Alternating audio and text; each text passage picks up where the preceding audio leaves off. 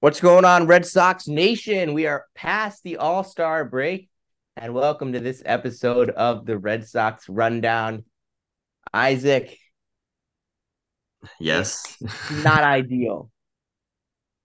it's not. the Red Sox just lost two out of three to Oakland. And as far as overreactions come, it is a terrible series and it's not good, but it's also not the worst. Uh, they did win two out of three versus Chicago. Besides the second game, I thought they played really well. We can discuss uh, that first if you want. So, game one was Kyle Hendricks versus Brayan Bello.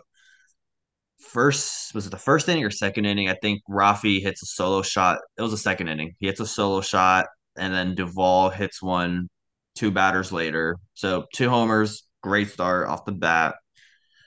It was just a lot of home runs that game. Really great game overall. Bello just allowed that one home run at Bellinger. But other than that, you hit home runs, you pitched a solid game. Nothing to complain about there. Uh, what do you think of game one? Yeah, I did not think it was one of Bello's better games. I think he struggled to keep his pitch count down early, and then that kept him from going into the seventh. He, which is something that he'd done so many times. Um, overall, though, I mean, not going to complain.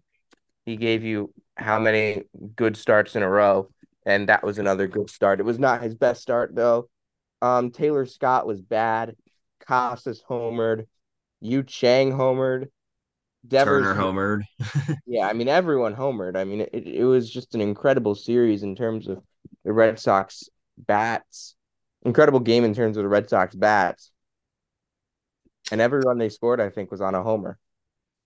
Yeah, they had I think a total of six home runs, and Yoshida kept his multi-hit streak alive, which did end the next day, but it was still a very impressive streak. It was the highest since I think Ted Williams for the Red Sox, Yep. which is insane considering it's Ted Williams. the highest or the highest by a rookie. Yeah, it's one of those. Nonetheless, it's a great uh list to be on. Yeah, I mean any list when it's you and Ted Williams, I mean that's gonna be pretty impressive. So after that game, Taylor Scott gets DFA'd, and No, that was after that was after Sunday. It was okay. My bad.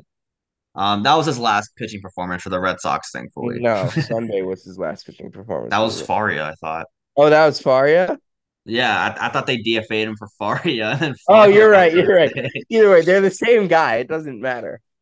I don't know. I thought Faria looked worse, but we'll go into that. So Saturday, Stroman versus Paxton. Not a good game at all. Um, James No, Paxton. look, look, this is James Paxton. He's one of the best pitchers in baseball this season, but it's not always going to be great for him. He had seven or so incredible starts, and then he had one really bad start, real shit start, can't get out of the third.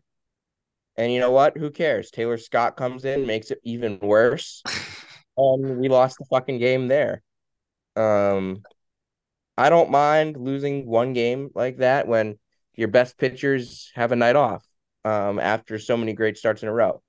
If they start having three, four bad starts in a row or subpar starts in a row, that's when you'll hear me complain. But I'm not going to complain after one bad start from an ace pitcher like Paxton. Yeah, Paxton's only had two bad starts this season, which was this one and the one against the Angels, but he's been awesome besides that. That game, uh, the Cubs had a six run inning in the third, I think. Paxton walked uh, the seventh hitter, then he hit he hit the eighth hitter, and then walked the nine hitter. When you do that, you're just not going to win baseball games, especially considering the Cubs seven eight nine is full of AAA players. And then the error with Devers or Wong, whatever, it's just a domino effect. You do that, you're they're they're gonna pay you for it. Bellinger hit a grand slam, and my God, he killed us that series. Bellinger, I picked him. I picked him. hey, he he rose his tra- he, he rose his price, so the Yankees don't trade for him. Hopefully, win win situation. But yeah, the Red Sox would go on to lose. I think 10-4. Yeah. So offense, you know, eh, all right game. Pitching, defense, terrible. So game three, my um, I think my series MVP is Kutter Crawford. he he pitched amazing. Six innings. I think No, he allowed. no, no, no. The series MVP is Casas. Uh, he did have three home runs. Okay, I think, but all right. Game three, Justin Steele versus Kutter Crawford. Justin Steele, another really good pitcher. I And we think, shelled him. I think that was his worst start of the season. If I remember looking at his game I log. think so. I mean, we totally shelled him. he's not gonna like fool you, but he's a he knows how to paint. He has a bunch of great off speed. I mean, his cutter it's it it's called a fastball, but it's a cutter. It- it's a damn. It's one of the better cutters in baseball. Oh yeah, absolutely. Uh, the first inning, Devers hits. I keep forgetting. First or second inning, Devers hits. I think an 0-2 or 1-2 slider. Oh, it was a like a, an amazing pitch too. Devers just hits it out because that's Devers. He hits it out. It's one nothing. Crawford in the first couple of innings. It was an 0-2 slider outside of the plate, about a f- about two inches lower than one that he just swung and missed at the previous pitch, and he hit it to left center field. He took it the other way, and oh my god, like this is the most incredible player I've ever fucking seen. Okay, it, it was a unicorn. It was a unicorn, but whatever. it's still a, an extra base hit though. But Devers, I mean, he's finally got it going. Thank God. For all disappointing season or however you want to talk about it, he's at like a what, like a 120 something WRC plus, which I'm sure is gonna go up. But when Devers hits it like that, he, like the pitcher just has to tip his cap. It was not a bad pitch. It's a great pitch actually. Th- that's just what great hitters do. So after that, Crawford he gets into a jam in the first couple innings, I think, but gets out of it.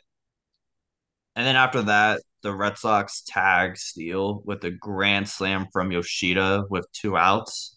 2-0 pitch, fastball down the middle. Just cannot do that to Yoshida, especially since I think he's the best hitter in baseball for his fastballs this season. In terms of batting average, yes. And his run value is like plus 15 or 16 on fastballs, which is ridiculous. So that was pretty damn cool. He destroyed that.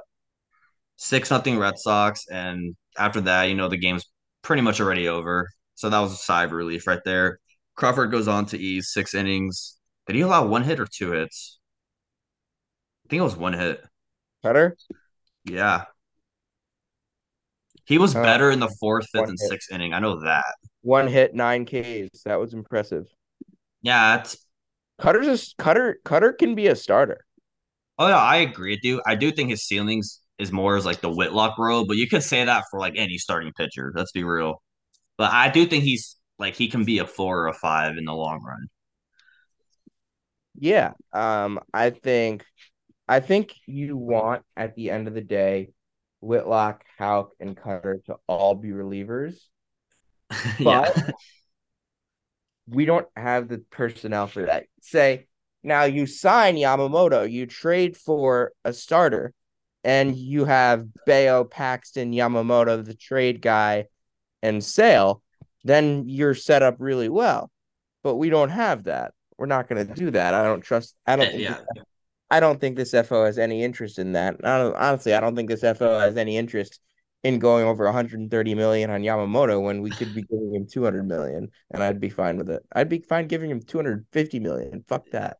I, I can go to sleep dreaming about that pitching staff, but we all know with roster flexibility, the payroll, it- it's not going to happen. But if you can have someone like Kutter as your fifth starter, we're talking business because you have Bello, like you said, you sign or trade for someone, then you you know keep Paxton and Sale. Your rotation is awesome. I mean, that right there is what gets you to the playoffs. A five man consistent rotation. There are going to be injuries, but you have the depth where Kutter, Houck, Whitlock, they can all do starts.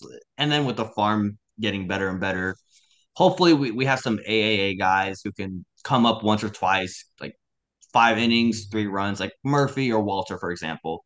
And I'll go into them. I And have been, ve- by the way, have been very impressed by both of them. Chris Did- Murphy, yeah, Chris Murphy has been really impressive. Chris Murphy might be outside of Bernardino the biggest surprise of the Red Sox season. Yeah, I mean, Like even more surprising than Kike being as bad as he is. is Chris Murphy being a very damn good MLB reliever. I mean, I, I don't know what fixed him because like He just started throwing harder out of the bullpen. I, I, I don't mean, get it. I was never a fan of him. I, I mean, I look, I didn't look into his data or you know be specific, but I'm looking at his stats. Like, all right, like a five here's the- ERA, here's the- and then his fastball is super flat. That that's that's the good thing. his curveball is amazing. I think And by flat and, and by flat I mean it's um it- the approach angle is very flat. It's it's like a very low fours VAA, which is really good. yeah. And yeah, he has a four pitch mix from the left side. And when his fastball is 94 miles an hour, I tell you what, that's a lot better than when it's 92. And I honestly liked his changeup more than I liked his curveball. Um, I, I mean, he he got had the best. He had he the best command of it, but his curveball is a good pitch. But before this season, I liked his changeup before his cur- more than his curveball, and now I think they're both good pitches. in AAA this season, he struggled as a starter, and then I, I don't They know like, moved- they what moved him exactly to the- happened. They moved him to the bullpen, and he suddenly added two miles an hour. I don't know if it was like a mechanical tweak or whatever, but he, he's been great in the majors. When he has command, he's like pretty much unhittable. He's just striking out a lot of guys. I, I don't like. I don't get it, but here we are. Chris Murphy, four pitch mix, lefty with a four pitch mix. He does get erratic at times, but that, that's Slider normal for a, a rookie MLB debut guy. But when he has command, he looks great. He do, he doesn't really need the slider that much. The curveball and changeup will do. Yeah. So going on back to game three, uh, Casas hits a pinch hit home run against the Cubs' best reliever. He destroyed all three home runs, I think. Well, the then the last two home runs were just destroyed. 112 off the bat. He didn't hit it off of Tucker Barnhart. No, it was a oh. You're right. One, two, three inning. no, not one, two, three. We Oh, got yeah. Yoshida got a single. You're right. Scoreless inning. My bad. But your series MVP is Casas. My series MVP is Casas, and my series loser is, as always, Kike. I think my series. I think I'm gonna give it to Kutter. Um, he could have probably went down early in the game when he was like being erratic with command, and you know if it's like a two nothing, three nothing Cubs lead, the whole game probably changes. You never know. Well, it wouldn't have been because we we scored in the first inning. Not We against Steele. Oh, against Steele. Yeah, Devers. Oh yeah, bad. Devers. Devers homered. I was like, didn't we manufacture a run? No, no, no. We we um we, we hit a fucking home run. Yeah. I'm gonna give it to That was Kutter. the series, that was the series of nukes for us. Yeah, I love when the team just hits home runs. It's, it's fun. It's satisfying. I mean, Yoshida Yoshida hit one. yeah, I think six or seven different players homered. I'm not going to count exactly who. Far far cry from the series where nobody where nobody hits a home run. Nobody hit a home run in Oakland. Oh no, Turner did. No, but we've had series where nobody hits one. Yeah, that, that that's the worst. I hate that. Pull the Worst. damn baseball.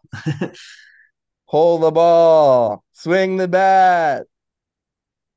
So the Red Sox are up like I don't know eight or nine runs, and then this might be the worst pitching performance I've probably ever seen. Take a Oh bow. my god! Take a bow. Oh, Didn't He did comes he in. Walk like the first four guys. he threw like two strikes. I'm like, all right, get this clown out of here. I'm not trying to have Kenley come in, which he eventually did, which pissed me off. But it's like, He eventually got out of ah. it. He eventually got out of it. and he, he, he did get a lot of whiffs on his fastball, but my God, Who that dude had no cares? command. Yeah, who, who, the cares? fuck cares? Get the get the fuck out of here on the first flight to Beijing. I I think it was funny. Uh, I think I saw a Cotillo tweet or someone, some Red Sox beat writer. He's like, he went into the manager's office and got let known he's getting replaced. I'm like, yeah, that was expected. Yeah, good. He he's my series loser. Okay. Yeah, he he could go to hell. He, has got he's got a spot he's got a spot with Brasier, Ort, Taylor Scott, Sawamura, Darwinzon Hernandez, Hansel Robles and company. he's got a spot just next to them. At least Michael Feliz didn't give up didn't give up that many runs when he was in, when he was the garbage pitcher. Yeah, for sure. So oh, that's the Cubs Series, dude. This guy Jake Faria was the must have like you're gonna ask me about him, and I'm gonna remember like in 20 years, I'm gonna think of him as a member of the 2020 Red Sox. The only two things I remember about him actually, was... I hopefully don't ever have to think about him in 20 years. The only thing I remember him like off my mind was uh Bogaerts' grand slam against him in 2018. I remember watching that bat live, and Bogaerts just I have like no a, recollection of Jake Faria from that. Bogaerts hit like a 450 foot shot grand slam in 2018. Fuck do you give him a 450 foot home run to Xander Bogaerts? That's like, that's, yeah. a, that's, like, that's like giving him a 600 foot home run to Stanton. Do you want to move on to the A series? Sadly, Jake Faria's career ERA is 487, and that on and that includes playing a lot of his time with Tampa and Arizona. Like, how is that possible?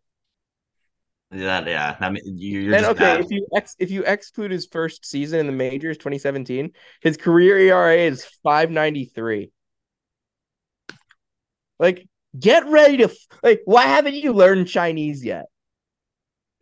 him and Matty Andriese were are on the Rays and Diamondbacks, and when you suck on those teams, I don't ever want to see you play for my favorite team. I don't ever want to see you. Period. The only place, the only place I want to see you is Tijuana, like where Brennan Bernardino was last year. Do you want to move on to the athletic series? I mean, I don't, but we probably should. All right. Game one, the only good game of the series. Paul Blackburn versus Brennan Bernardino to open. Paul Blackburn fucking blows. Yeah, I saw some Red Sox fans say we should trade for him. I'm like, please no. He's another Cole Irvin, but righty. He sucks. He's terrible. Uh, if we're gonna trade, if we're gonna trade for like a mediocre pitcher, let it be Lorenzen or Mikolas. Yeah. Okay, those two guys are on completely different tiers. But Mikolas is a solid contact manager with a big contract, but will get prospects or they'll eat the money. Lorenzen's obviously better than that. I'd, and he's I a would, rental. I would be a fan of trading like a Wilyer Abreu for Lorenzen. Yeah, I would do that. Will so you say Wilyer Abreu, Odainier Mosqueda, and I don't know. We, we can uh, we can make mock Taylor trades Broadway. later if we want, and, and play Taylor Broadway for Michael Lorenzen and a minor league lottery ticket.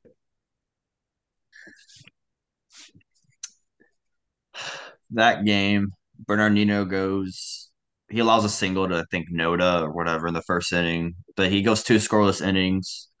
He's been like Sam said, our I think I, I think as well our biggest surprise. I mean, he's been great this season and he's under control. What a pickup from the front office for sure. He's been our best lefty by far. I, I mean, not only just our best lefty, he's been one of the best lefties in baseball. Really? His ERA is 227. And and there's just like nothing wows you about him. He just throws strikes, doesn't walk guys. That's all you need. Let lefties, I think, have like four hits against him, and like two or three of those are like little bloopers. if, you, if you go look at American League rookie pitchers with as many innings, how many do you think have a lower ERA? One.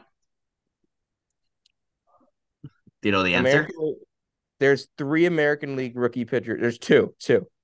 Can you name them? All right, you have Bernardino. Bernardino's third.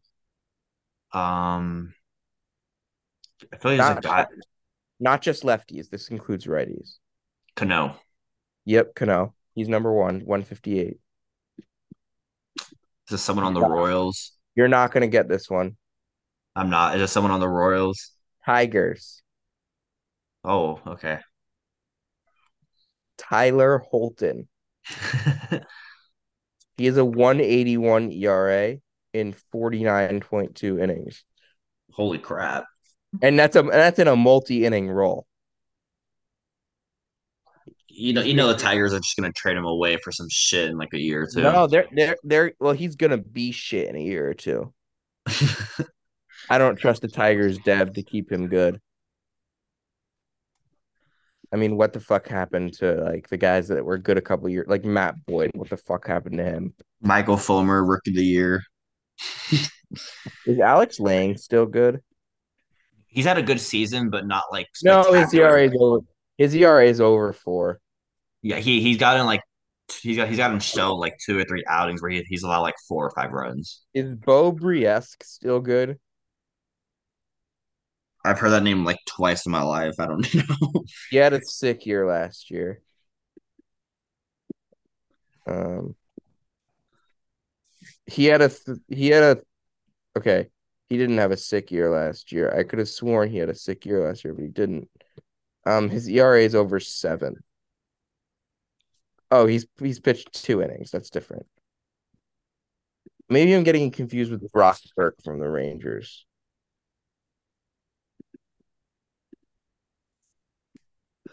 Who, by the way, is really good.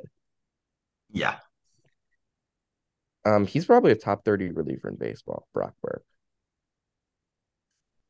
I would probably agree. I mean, the guy has what 223 ERA over the last two years.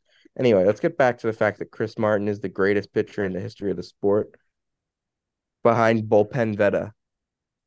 We're gonna get to bullpen Pivetta. so this game, the offense doesn't hit any home runs, but they get a lot of timely singles, and Connor Wong broke the game out with was it a two run double or a bases clear Two-run double? double. All I think it was a two-run double. he broke the game out. He Uh, had three RBI, didn't he? yeah. Nick Pivetta, he comes in, and this is the most dominant like relief appearance I might have ever seen from the Red Sox. Oh my God. I was in heaven.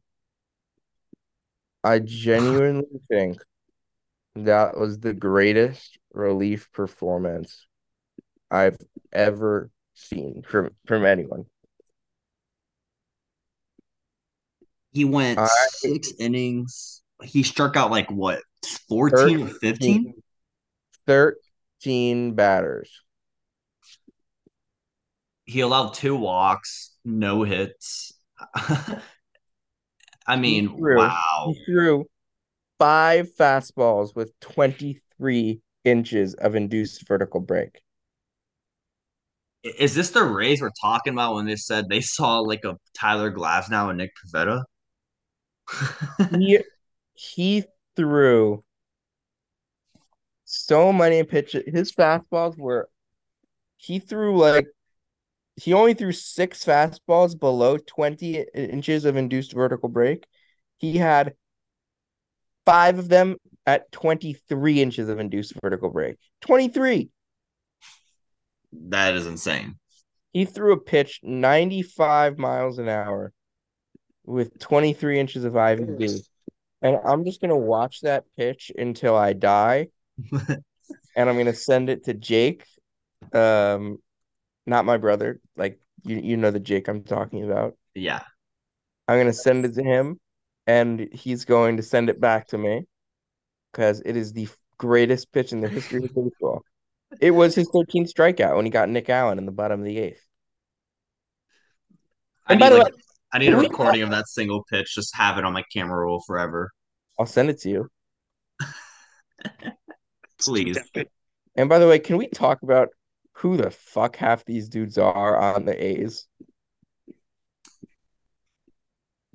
We will get into that. Um, I want to discuss what do the Red Sox do with Pivetta because his arbitration is set for this offseason. You gotta He's trade him.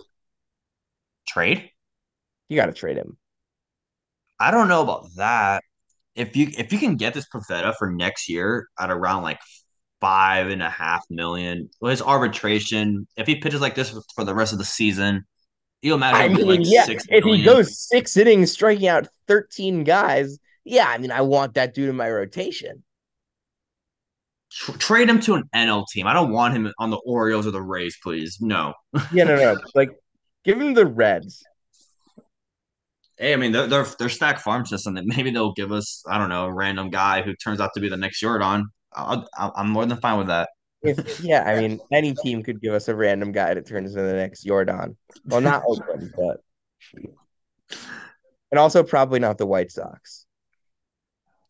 I don't mind trading him at high value, but if he's gonna be like this for, for the rest of the season, you you have to keep him because he's now comfortable. No, What do you mean no? you don't have to keep him. You have to keep him. If you if you handle this offseason right, you have three you have two or three multi-inning relievers, then you don't need Pivetta. He, he's just really fun to root for when he's good. And he's really shit to root for when he's bad. Yeah, but I mean the I feel like you're un- I feel like you're under I feel like you're forgetting how bad how like like how how much we looked forward to every day that wasn't his in the worst times for our rotation. he, he I, I thought he was solid in 2021. In 2022, he had like that six week like insane insane run. But besides that, I'm like I Besides want to I want to already- kill myself watching this guy pitch. I think Pivetta has to be traded this offseason. I don't care if it's at high value, at low value. Trade him. We don't because if this offseason is handled right, he is excess goods. And if last offseason was handled right, he would be excess goods. yeah, I think Nick Pivetta has overstayed his welcome on this team. Now, I'm fine having him because of the fact that I think what this front office has done in the pitching department is inadequate. But at this, if Nick Pivetta is a Red Sox at this point next year, and it's not like, and he's not like a two ERA reliever, I I'm not going to be happy. The Red Sox want to keep him. They have to fully buy into him. They, they like they have to be right. They have to be right about him being an elite reliever if they want to keep him. And I don't think he's going to sustain this. what I what I don't understand is how how do you get pulled from the rotation and you go every five or six days for like four or five innings, and then all of a sudden your stuff just gets like a billion times better and your command gets a billion times better. I don't know what happened there. Same like, deal happened with Murphy. we're, we're just gonna be the greatest team of all time with long relievers. No, it, it's it's absurd. This team. it's a great problem, but like you have to only keep like three or four of them. I mean, at the end of the day, we could just have a rotation full of openers and just a long reliever for every game. But yeah, I mean, what what a flawless performance from Nikki Pivetta. No hits too. what? No hits. Yeah, I think I think the A's only got one or two hits all game. Okay. And then Jacques. Jacques was the was the guy in the ninth. Was it him? I think so. Because he he he was the opener the following game. I don't think it was. I think it was Oh, no. Martin Was it Martin? because he had he hadn't pitched in like a week or something, so they had to use him. Yeah, Martin struck out the side and allowed like Martin, Martin, that's right. you walk someone, and then he I, he was like sh- he was pissed. He when he walked someone, I would be too. When you you don't ever walk someone, you walk someone on the A's, I'd be pissed too. But he struck out the side. The Red Yeah, Sox won Jake- 7-0. Yeah, and then Jacques struggled um in the second inning the next day. Yeah, so game two, this is where it's not going to be fun because of this game and the next game. Uh, the Red Sox bats, uh, they slept like a baby, like I always want to these days. They had zero fucking runs. Luis Medina was good, but they could have scored. Yeah, they should have scored. They could have scored, but you know what? One game, it's not gonna bother me. Yeah, Um, it's just that three run inning that literally was the entire game. yeah, that that was the unfortunate thing because honestly, outside of that one inning for Jacques, outside of like those three pitches, honestly, for Jacques, everyone pitched really well. And even after that, I still like Jacques. He had a 2.1 FIP entering the game in the majors, and he got that save in a one run win against the Blue Jays against our top of the order. So I I don't mean, think he's I like like him better than Bleier. Oh, fuck Bleier. I don't want him. I don't want to see Bleier ever. I mean, I I, I wouldn't DFA Jacques. I, I I think he does provide No, I value. get, I think you keep Jacques. He, he's a good call up guy or like emergency reliever who who could end up getting a shot in the future if he performs, which he has other than that game. Outside of that game, his his FIP, as you mentioned, is two point one. And since the Toronto game, outside of that last game, his ERA is three. It's Yeah. just that when he it's just that when he blows up, he blows up bad. And you could say that for a lot of relievers because that's just what they are. Exactly. The like other thing, 70, like 70, 75% of the time, you're gonna get a real good you look, he has three bad games out of 11.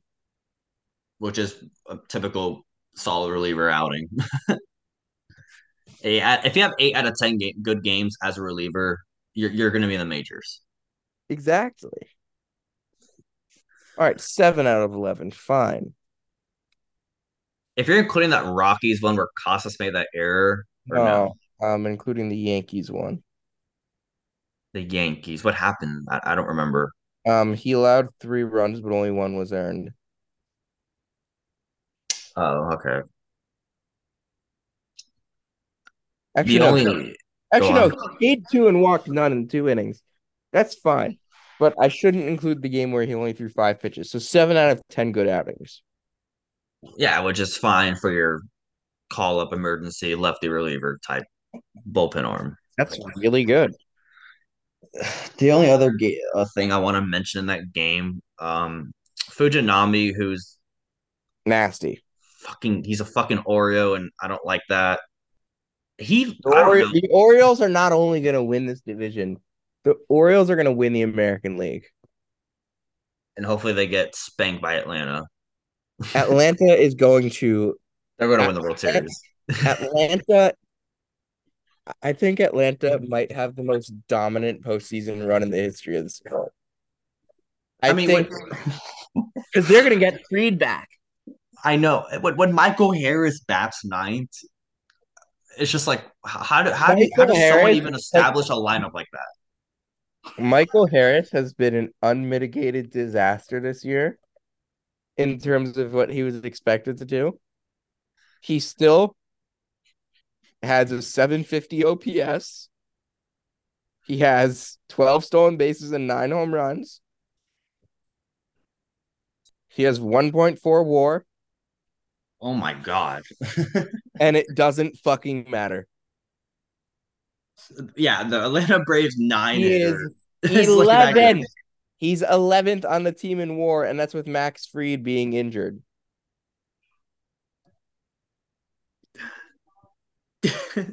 so that outing, Fujinami had like no command. He tried to hit like two of our batters, and we're like, "What is this guy doing?" But he gets he gets a uh, he gets a scoreless inning, allows a single to Casas, but that's it. He's like he he's like what they told us Sawamura would be.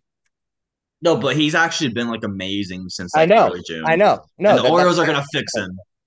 fix him. He's good.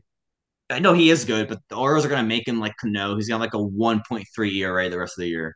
My point is, they told him like Fujinami is like what they told us Sawamura would be. By the way, I don't- I don't get I don't get why there was so much optimism around Sawamura than so much negativity around Yoshida. Just like I know. it was like they just it's like Sawamura like, oh, this guy's gonna save our bullpen. Pete Abraham was like, I love this guy. He's gonna be really good. And then Pete Abraham sees Yoshida taking batting practice on the first day of spring training. Never seen this before. I mean, You we all know- why Yoshida got hate. Are you sure you're a baseball player? You're a baseball reporter? Yeah, we know why he got hate, but there was so much negativity around him. It's because of the Bogaerts situation and the AL East rivals missing out on it. Yankees fans wanted him. Blue Jays fans wanted him. I I finally seen Blue Jays fans admit that he's better than Yes, Varsho. I saw that the other day, and I was like, "Oh my god, the world turned upside down." All right, Game three, my we least, my most depressing game in a while I've watched. Okay, Bello, fine. Like I don't care. One bad start since since it was it like since his Angels debut start against Ohtani, Yep. and that, that's normal for every pitcher. Just bad timing. He, he had no command. that was also like in sinker. 50, that was also like in 50 degree weather on Patriots Day at 11 a.m. with a rain delay. I mean, he he just had no feel for his sinker and fastball. His changeup was great that game. His changeup's always great. It's like a top five. It's like a top five changeup in baseball. No, I think it is like I think it's like second or third because I've looked at like the lowest expected WOBA on any pitch, and his changeup's like six or seventh. And No, I, yeah, he, it's one of the best pitches in baseball. yeah, um, he allowed a one-two uh sinker home run to I think Thomas, and then an 0-2 high fastball to Jace Peterson. I didn't get that, by the way. It's just bad pitch sequencing, I guess. left, no, it wasn't even a high fastball. He left it over the plate. Yeah, it was upper middle. It wasn't even like high where that's where it's supposed to If you- if go. you're throw your fastball in the zone, don't. Your fastball is not a pitch that should be in the strike zone. Your fastball should be above the strike zone if you have enough ride on it. Yeah. And Bello doesn't get great ride, but he gets enough ride to the point where he should be able to put it over the strike zone. I, I think the sinker is his best fastball. It, it absolutely is because that's what makes the changeup so good. Yeah, it's the like if you look at these guys, there is no pitcher in baseball like it's Bello and it's Luis Castillo who are the only pitchers in baseball with the sinker and changeup that mirror each other so beautifully. I thought I thought Castillo throws a two seam. Yes, but it, it, it runs like his changeup Yeah. because his changeup kind of his changeup has that same action. Yeah, it was not a fun day for the Bello fans. His ERA went from like low three to like 3.5, which is depressing. His worst outing of the season just came against the worst team ever. You know what? You know you know what? I, I remember what people said. Germán's perfect game didn't count because it was against the A's, which means Bello's start doesn't count because it was against the A's.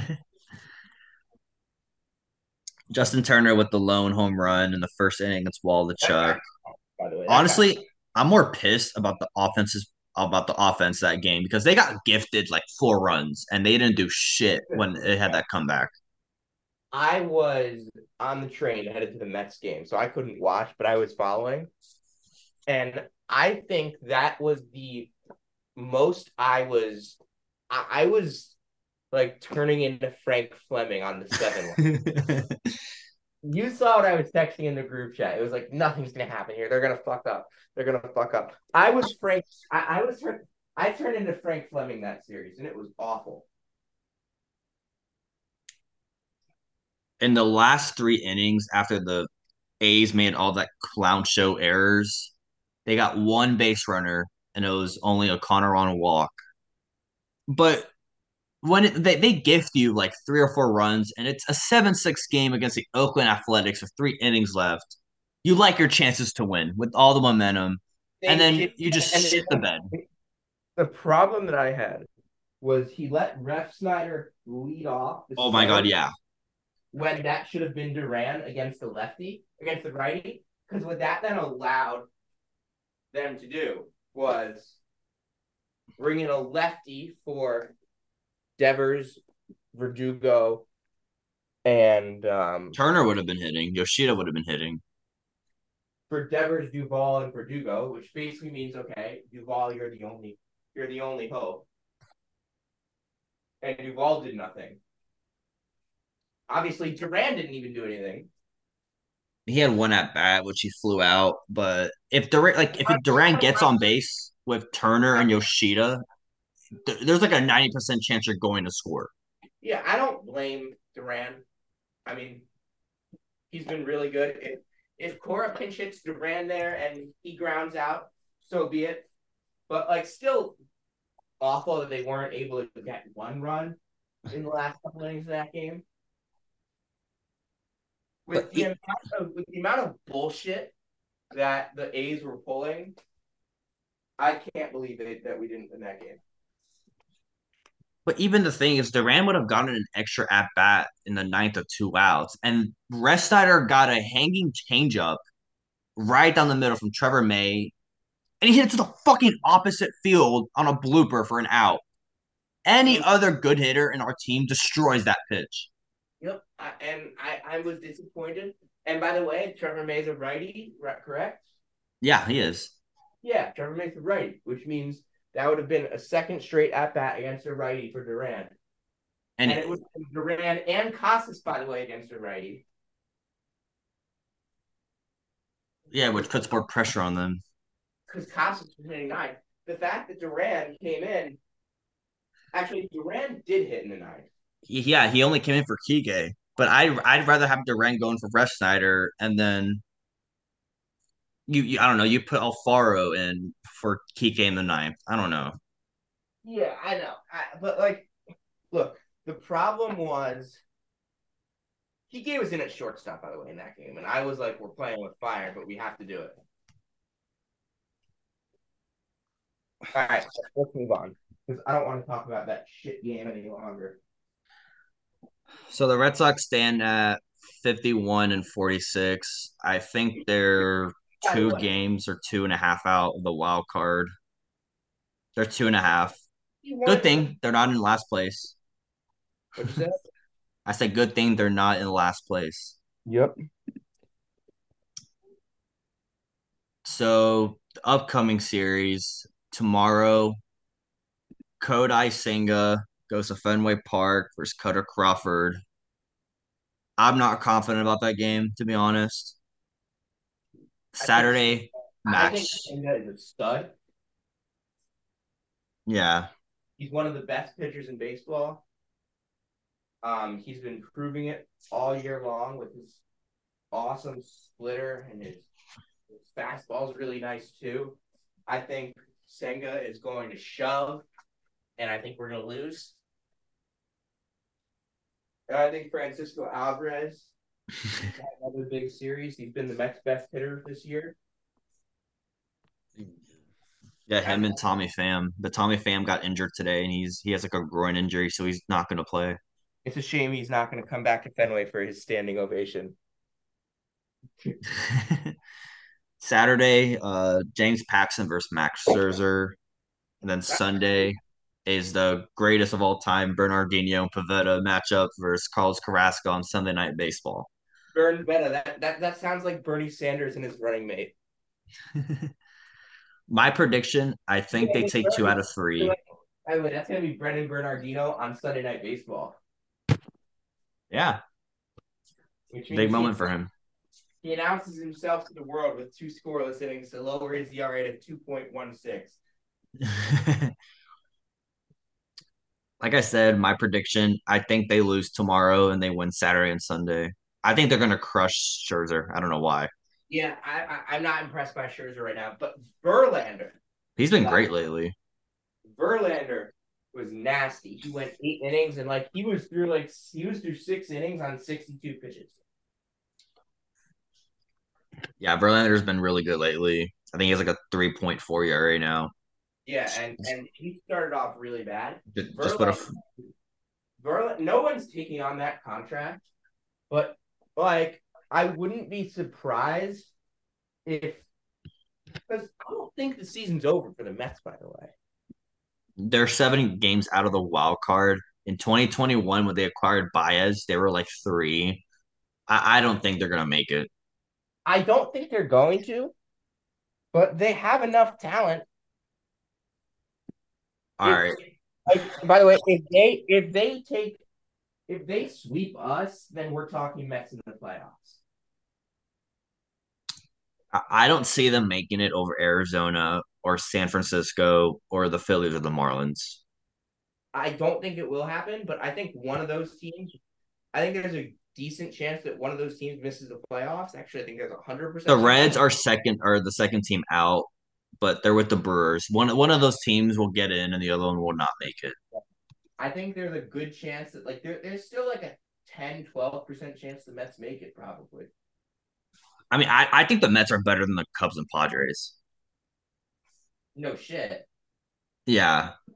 But like I, I look at the Mets and I see a team that's super talented. And if Alonso if Alonso and Lindor start hitting and Scherzer starts pitching, and like that's not a ton to ask, by the way. That's two all stars and a Hall of Famer. Get Mc- them going. McNeil's been terrible.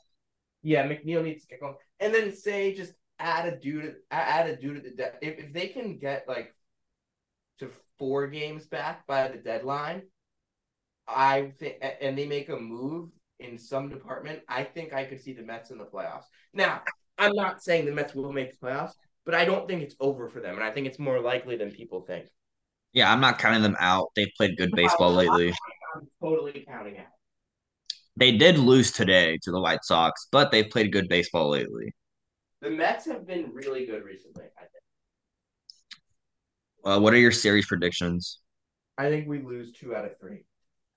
Do you think we win Saturday and we lose Friday and Sunday?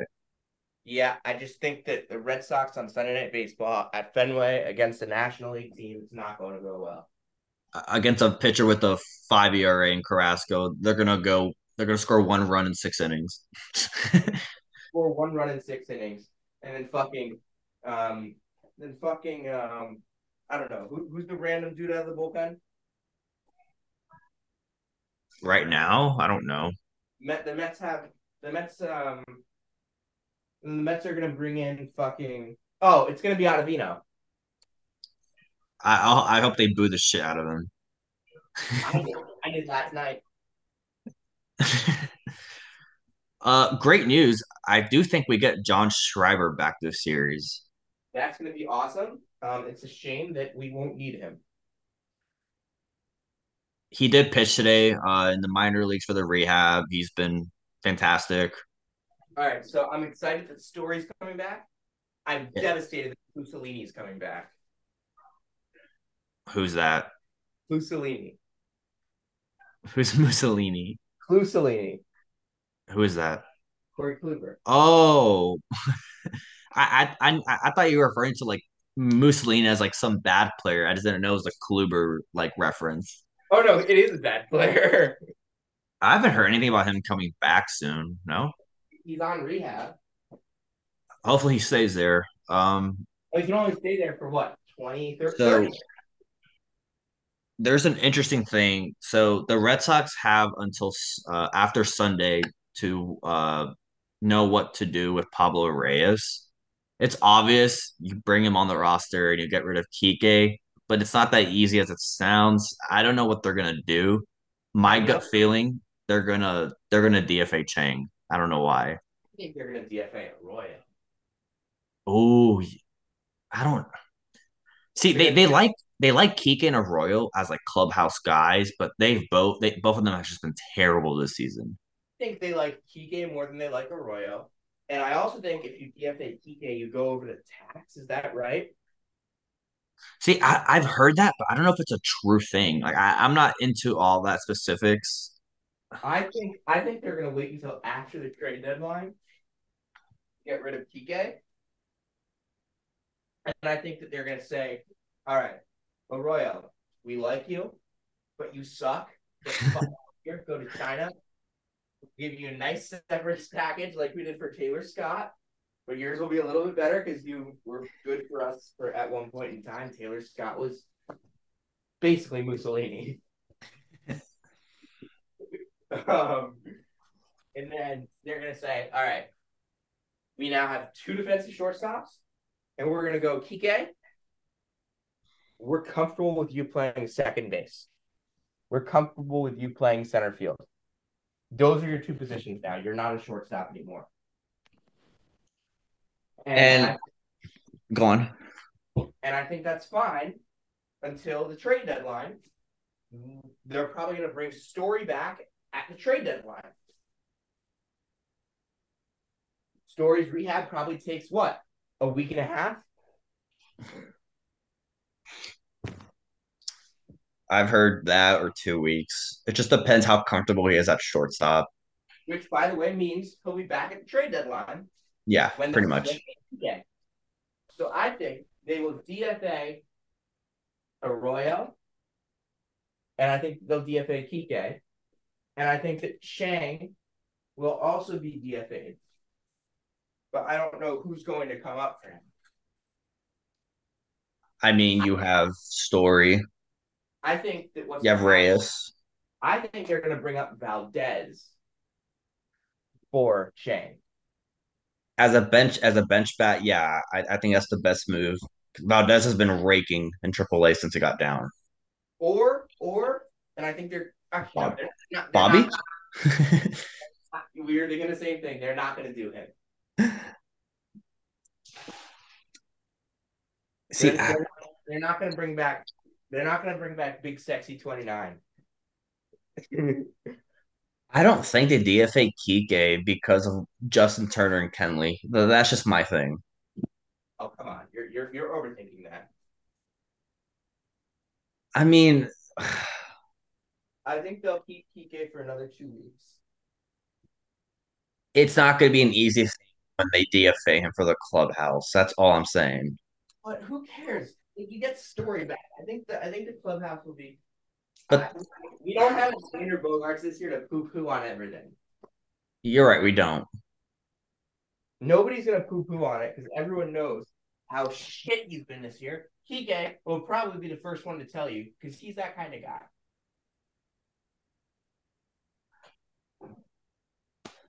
Kike's a good guy. Like I think there's a reason why he's stuck around the league even when he's not that good. Yeah. There's a reason he's still on this team.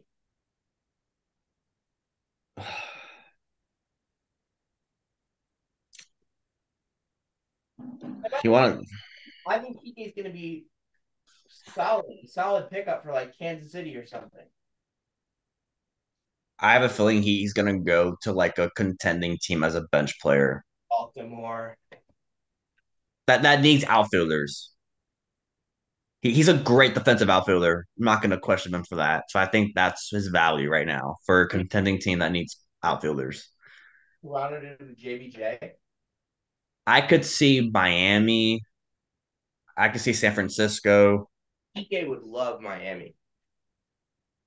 Oh my God. Imagine if he ends up on the Dodgers. PK is Puerto Rican. He would be the greatest Miami Marlin of all time. But- to if Kike were to go to the Marlins, I feel like he would just like instantly start hitting 350 with like seven bombs in his first month and a half. Probably. And like I wouldn't be mad. No, I don't care. I'd be pretty fucking pissed. All right, let's talk trade deadline. yeah. Do you want to talk that uh, or the farm system? I want the Red Sox to trade for Michael Lorenzen or Eduardo Rodriguez. I want the Red Sox to trade for a starter that is not Rich Hill. Red Sox trade for Rich Hill. I'm not watching another game. The worst part is I, I I could see it happening because like, oh, we just need one spot starter for like three starts. Oh, okay, let's get Rich Hill. Let's let's throw him against Atlanta, who's who's gonna allow five home runs in three innings. Rich Hill pitches against Atlanta. I, I think that's the equivalent of batting practice. I was talking with my friend who's a Pirates fan, and he's like, you know what? I think Ben Cherington needs to go because he signed Rich Hill. A little bit of paraphrasing there, but that was basically the gist of it. It's like he doesn't trust Cherington to make the moves to make them a competitor because, like, it's been like this last offseason, they should have started doing that and they signed fucking Rich Hill and Vince Velasquez. They also just don't have a superstar bat, but whatever. They'll they'll tell you Bryan Reynolds is a superstar. as long as you'll be able to listen, and you won't listen because it's bullshit and yada yada yada. Remember when they tried to trade for fucking Marcelo Mayer and like Ceddanne Rafaela with with Reynolds? Yeah. That was hilarious. Speaking of Ceddanne, he's been really good and in in in AAA. That guy is gonna get a. I mean, if Duvall is moved, he's the he's the logical replacement. I think it's too early to call him up just because of his bad and his issues with getting walks or whatever. Honestly, I don't talk about him not walking because he'll never walk. He's never a guy that's gonna. Yeah. Like you can, like you can, you can like fucking make him do push-ups after every time he swings at a pitch out of the zone. He's never gonna walk. He, he's gonna keep doing it. Ceddanne Rafaela will never not chase, and that's not a bad thing. Sure, his contact quality on pitches out of the zone is fine, but it's it's not terrible. Yeah, he's gonna get like a few bloopers that in there. He's really good at that. Like he's he's a guy that's gonna he's a thirty doubles guy. His floor is just stupid is really really high. That's what I like about him. He's a thirty doubles guy with his speed. I mean, I think he's a top fifty prospect in baseball with, with his floor out, I, I agree for sure. And his bat is getting better. His contact and power skills are getting better. He's he's only 22. That's what some people do not like know. He's only 22 years old. Yeah, I mean, here's the thing. It's just he rid he rose so fast that it felt like he was older. Because, uh, like, if, if he rose so fast, but he was like the first big riser last year, so it feels like he's been a thing for a while. And by the way, I think the Red Sox have four top 50 prospects. Mayer, Blaze, Anthony, and Rafaela. Yeah, and then I think Yorke is a borderline top 100 prospect. I think I think Ryan Fernandez is the best prospect in baseball history. when will he get his chance? Why does Jake Faria keep getting his chance? Why does Taylor Scott get his chance? And fucking Fernandez doesn't. Why isn't Theo Denlinger getting his he sticks? But is Fernandez on the forty man? I don't think so. Because I I know I read something where they have to do something about him because he is Rule Five eligible. He was Rule Five eligible last year, and no one took him. I think that's gonna change. Yeah. Nobody. By the way, everyone's saying, "Oh, you have to protect Strauss." Nobody's thinking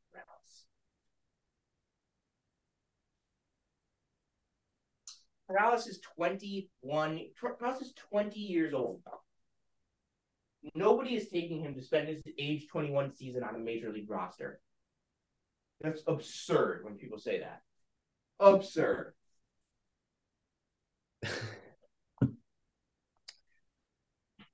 I think I want... it was anything with Kelman last year. People were like, "Oh, you got to protect Kelman." Fucking don't. Kelman Kelman just got promoted to Double A, and we're taking him at the right speed. No, nobody's nobody's taking him to be on their major league roster for a full year. Noah Song gets that crappy little fucking um, exception because of the military thing. But like everyone else, like yeah, Thad Ward has been awful. Who'd you say has been awful? Thad Ward. Well, yeah, I mean, that was expected. I, I was never big on him. People I know were big on him, but I never was. I want to discuss my opinion on the on the deadline for the Sox. So, given the fact they have the number, they have their number versus Toronto this season, and I, I do believe if you get a full one through five rotation beginning on August first, depending on if they just place around 500 ball through the rest of the month or a game or two above 500, I, I think it's a must. Chaim Bloom goes and gets out starting pitching. I would be incredibly disappointed if he does not. Give me anyone but Rich Hill. I'll take Flaherty. I'll take Lorenzen. But ideally, I would love Eduardo Rodriguez or um, what's his name? What team? I would love uh, Eduardo Rodriguez, Erod. Yeah, or Montgomery. Oh yeah, yeah. Um, But outside of that, I look at outside of that, honestly, if the Red Sox play 500 ball up until the deadline and don't get pitching, I, I think Chaim should be I think Chaim should be dis um, removed from his duties. You you just can't stand Pat, and like I, I love this quote from Cora. Here, he's He he wants to win, and like I think we have a top lineup in the American League, and I think our bullpen is top five in the American League. If established starting pitching, and let's just say Chris Sale comes back. I'm not going to depend on him, but if Chris Sale comes back and he's healthy and he's great, you have him, Bello, it's Paxton. the third straight year where Chris Sale is our trade deadline. Actor. Yeah, that can't happen. No, like shut the fuck up. I know that's not your fault, Chaim. It's Dombrowski's fault. But like, come on. like Trevor Story, I understand that is a huge, huge piece coming back. That was also really bad luck in terms of the injury that he had last year. From where? From who? Story. Well, I mean, when he got hurt, that's when the team was just losing every game. Yeah, they started to lose after he got hurt. They were 44 and 31 on July 4th. I th- I thought he only missed like a week or two, and then he came back. Story? He got he got hurt twice. The the the thing that ended his season was the no the the two main injuries was the one in Tampa. He got hit, and then He got He- hit. In, he got hit in mid July. Didn't come back until late August. yeah, but before that injury, mid July, we were still losing like a ton of games. We started losing, like the series, like that series that he went down was a series that we started losing because we just won two out of three against the Yankees at Fenway when we went to Tampa, and Sale made his first start, and we got swept. against Tampa. Oh, all right, yeah. I hate Tampa. But I- I think this team is a lot better than 2022. Like you have an established bullpen. I think that I think that the fully healthy 2023 Red Sox are better than the fully healthy 2022 Red Sox. Yeah, I'm not going to deny that.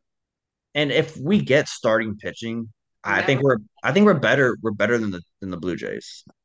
We've also never seen the fully healthy versions of either of those two teams. The last time, but the Red Sox in 2021 were fully healthy the entire year, and it was a miracle.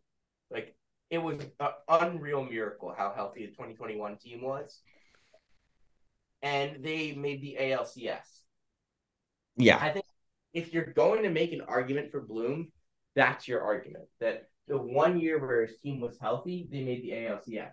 But that's also the bad argument that his team's only been healthy one year. That's that's partially his fault. So Schreiber comes back in a couple days. You get Sale back in like two weeks. You get Story back at the deadline. You get Reyes back soon. He's not a he's not like a difference maker, but he's still better than what we have. It's the difference maker. He he was electric when he played. Yeah, for sure. Remember, I was gonna buy a Pablo Reyes jersey. Still considering it, by the way. If he comes back and it's a dinger in his first game, I'm buying a jersey. but let's say they're they're like 55 and 50 or 56 and 49 at the deadline you you have to buy because you're, you're only going to be like two or two and a half games out you can definitely get over that hump if you buy and the thing is i view this probably i don't know how you view it. If the clubhouse feels like they're a good team they can make the playoffs. I've heard that from turner kenley. They think they're a really good team. Like you you can't just stand pat or sell. That's to bring down the clubhouse and guys are not to be happy. And free agents might see that and not want to come here. It might be a boomer mindset but that's how i think. If you sell, then Chaim Bloom is writing his pink slip. I I don't care. If you sell, he's writing like that would be back to back years where you've angered the clubhouse at the trade deadline. yeah you just can't do that when you're in charge of the boston red sox the, the third most valuable organization in major league baseball I don't care what the fuck John Henry says. I don't care what the fuck, you know, because John Henry says nothing. I don't care what the fuck anyone in this organization says. Buy at the deadline. Actually, I care what the players say because they're because because they're the ones that actually go out there and do the playing. Buy Yeah. the deadline, win some ball games, if you don't make the playoffs, you don't make the playoffs. It'll be good process. And uh, from Alex Cora's quote, I, I love this quote from him. I, I mean, I don't think he was firing shots at anybody, but he said, We're in a good place. But at the end of the day, that place that we like to play is in October. It's not about how many prospects you have or where your farm system is. It might be one or 30th or whatever. The one that really counts is how many games you win in October and how many you play in October. That's what we're shooting for. And with the Red Sox, when they play in October, you, you don't want to face them. They're they're just a different breed in the playoffs. And it's been that way. The Red Sox in the playoffs have been awesome. Fenway is the best crowd in baseball when the when the Red Sox are good, and it's not even close. Yeah, like when Kyle Schwarber hit that grand slam, like the, the building was shaking. that was the that was like one of the best moments of my life. So it's an interesting situation. If the team just doesn't slump or lose a lot of games till the deadline, they need to buy. You're not like you're not going to trade your top prospect. You you can afford to lose a Abreu or uh, ERC. Like you can afford to lose those guys. No, and look, don't be afraid to trade Morales. Don't be afraid to trade Kelman. Don't I, be afraid, don't be afraid to trade Yorke. I think the only guys who are untouchable, like the the two or three who I would not trade whatsoever unless I'm like blown away are Mayer, Bleis, Anthony. That's it. I would love to keep Rafaela, but if you can I, include him in a package for like an ace or a really good starting player, look, if we're gonna get an ace, if we're gonna get an, if we're if we want, like if we're gonna get like a Corbin Burnes, I'd be. You have to include Bleis or Anthony. I would be fine trading Mayer for Corbin Burnes. That is a hot take. You know, I agree with you. I'm not. I'm not super high on Mayer as others are. I love him. I think he's a top ten, top twenty prospect in baseball. Like, be realistic here. You, we, this this is not a farm system that breeds aces off the ground like that. It's not. And Marcelo is not helping this team in the major league level this year. Corbin Burnes gives you a top five pitcher in baseball, probably something like that. He's he's been himself again for the past month. Yeah, I mean, if we get Corbin Burnes, that would be awesome. Dylan Cease, I would not trade Mayer. No, I would. I think only for Burnes. Dylan Cease, I would trade Rafael. Aaron Nola, they're not going to move him though. I wouldn't trade Mayer. Yeah, the Phillies are in a wild card spot, and the Brewers are leading the NL Central, so I don't think they're going to sell. They're not going to sell, but at the, no, in yeah. The in the offseason, I would trade for Burnes. See, I'm not so sure if we have like an untouchable prospect. I, don't, I I think Bleis and Anthony have the highest ceilings. I think they both have a higher ceiling than Mayer, in my opinion. I don't think that there's a reason to say no. You can't trade Bleis, You can't trade Anthony. You can't trade Mayer. Just don't trade two of them. And it's hard because it's really hard to get that luck again. Where we traded we traded Moncada and Kopech and kept the best player out of them two endeavors. It, it's hard. You just never know. If you come back to me at this at the offseason and say, all right, look, we can get Corbin Burnes, but it's going to cost Mayer and Anthony. I'm probably saying, fine, go ahead, do it. I would I would like another player in return though. Yeah, I mean, I would probably say I'd ra- I would rather have Bleis not like if we were only keeping one, I probably wouldn't want it to be Bleis. Yeah, I know you're higher on Bleis than anyone I know. he probably has a bigger question mark right now in terms of the health. So, all right, if if you come to me in the offseason and say, all right, look, we can trade for Corbin Burnes, but you have to trade Mayer and Bleis. I'm saying, fine, do it. Like, if you trade and extend Burnes and then you sign Yamamoto, oh my god, we're going to fucking World Series. That them two and Bello, that's like that's the best top three in Red Sox since I don't know. Well, before we were born. Pedro Schilling and Derek Lowe. Yeah, yeah, then.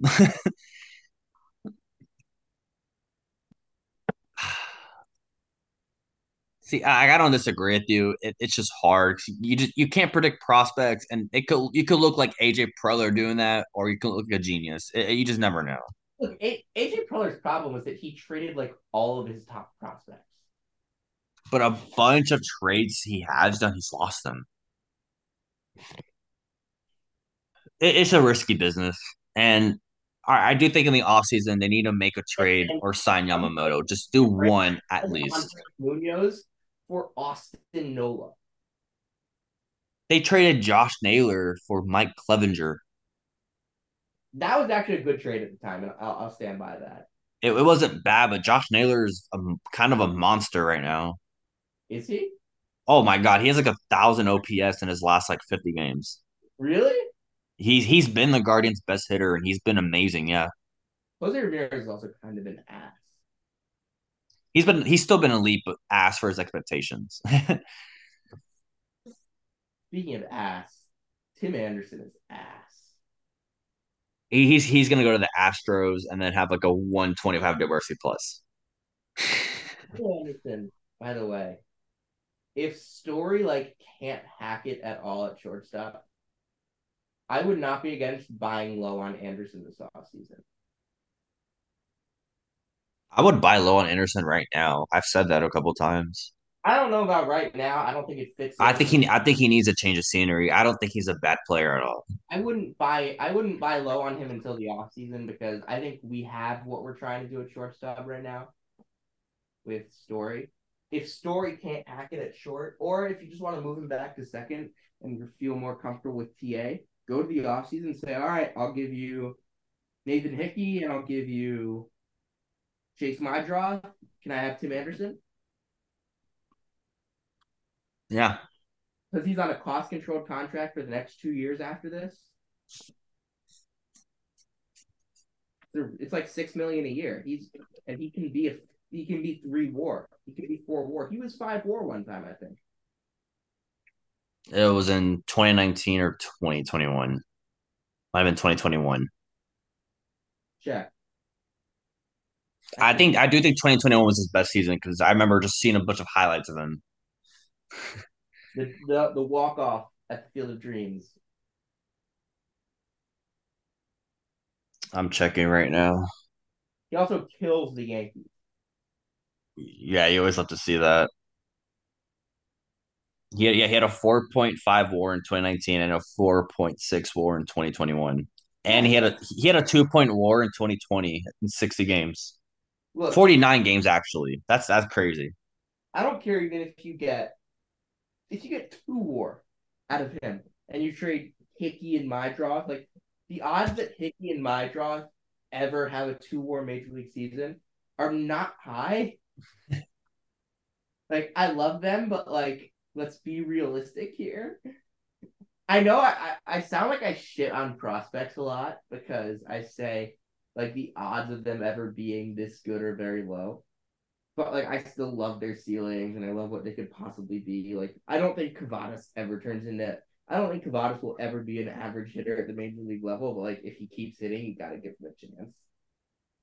Yeah, for sure. I agree. Like I don't think Abreu or Valdez will be a key contributor. I think they're both like good as bench backs though.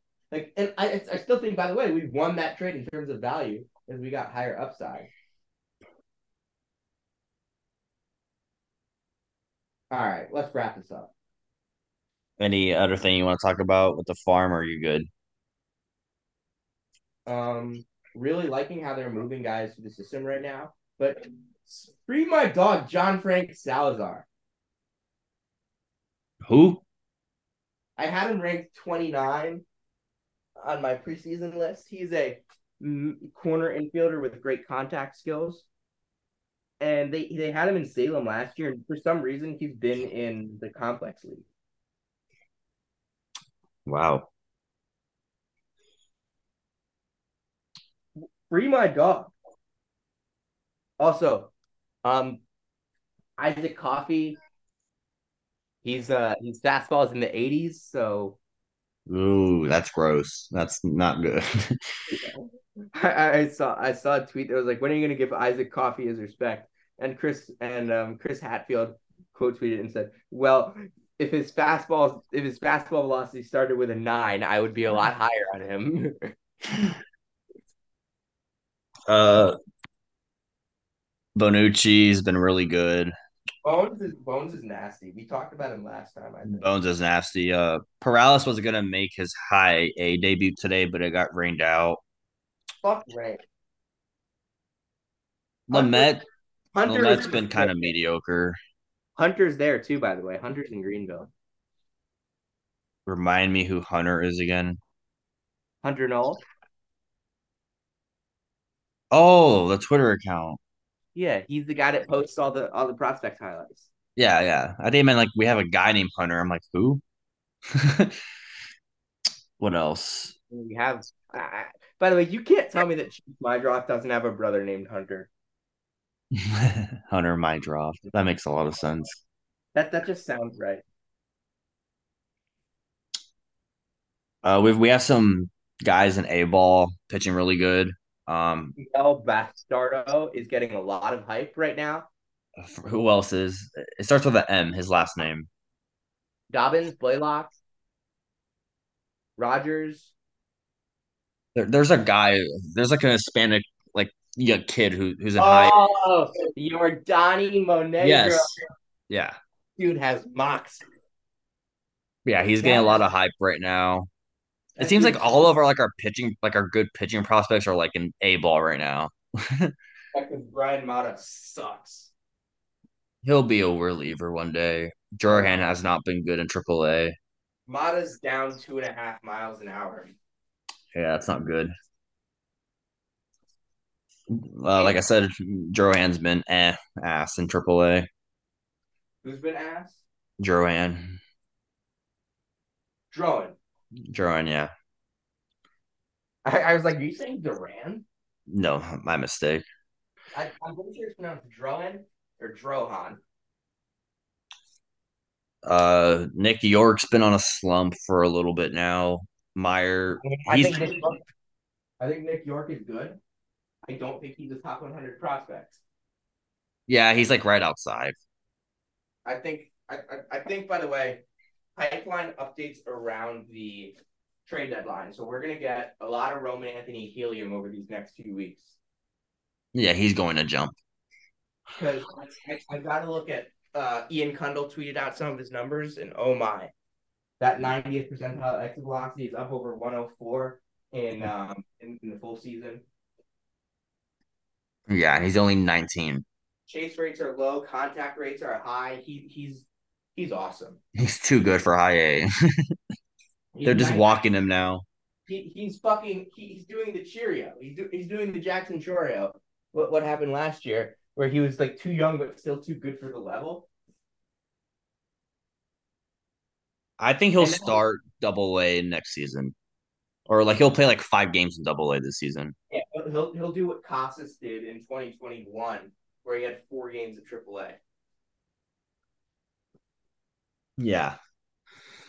Uh, what else? Casas, remember, remember, Casas also got hurt last year. He did, yeah. That set him back for two months. Casas did the Olympics. By the way, the Olympics are kind of like really got him back going. He was kind of struggling, struggling in Portland. Hmm. All right, I'm done. All right. Thank you for listening. Uh, go follow us on Twitter at Sox Rundown and comment anything you would like to discuss. Have a nice day. Thank you.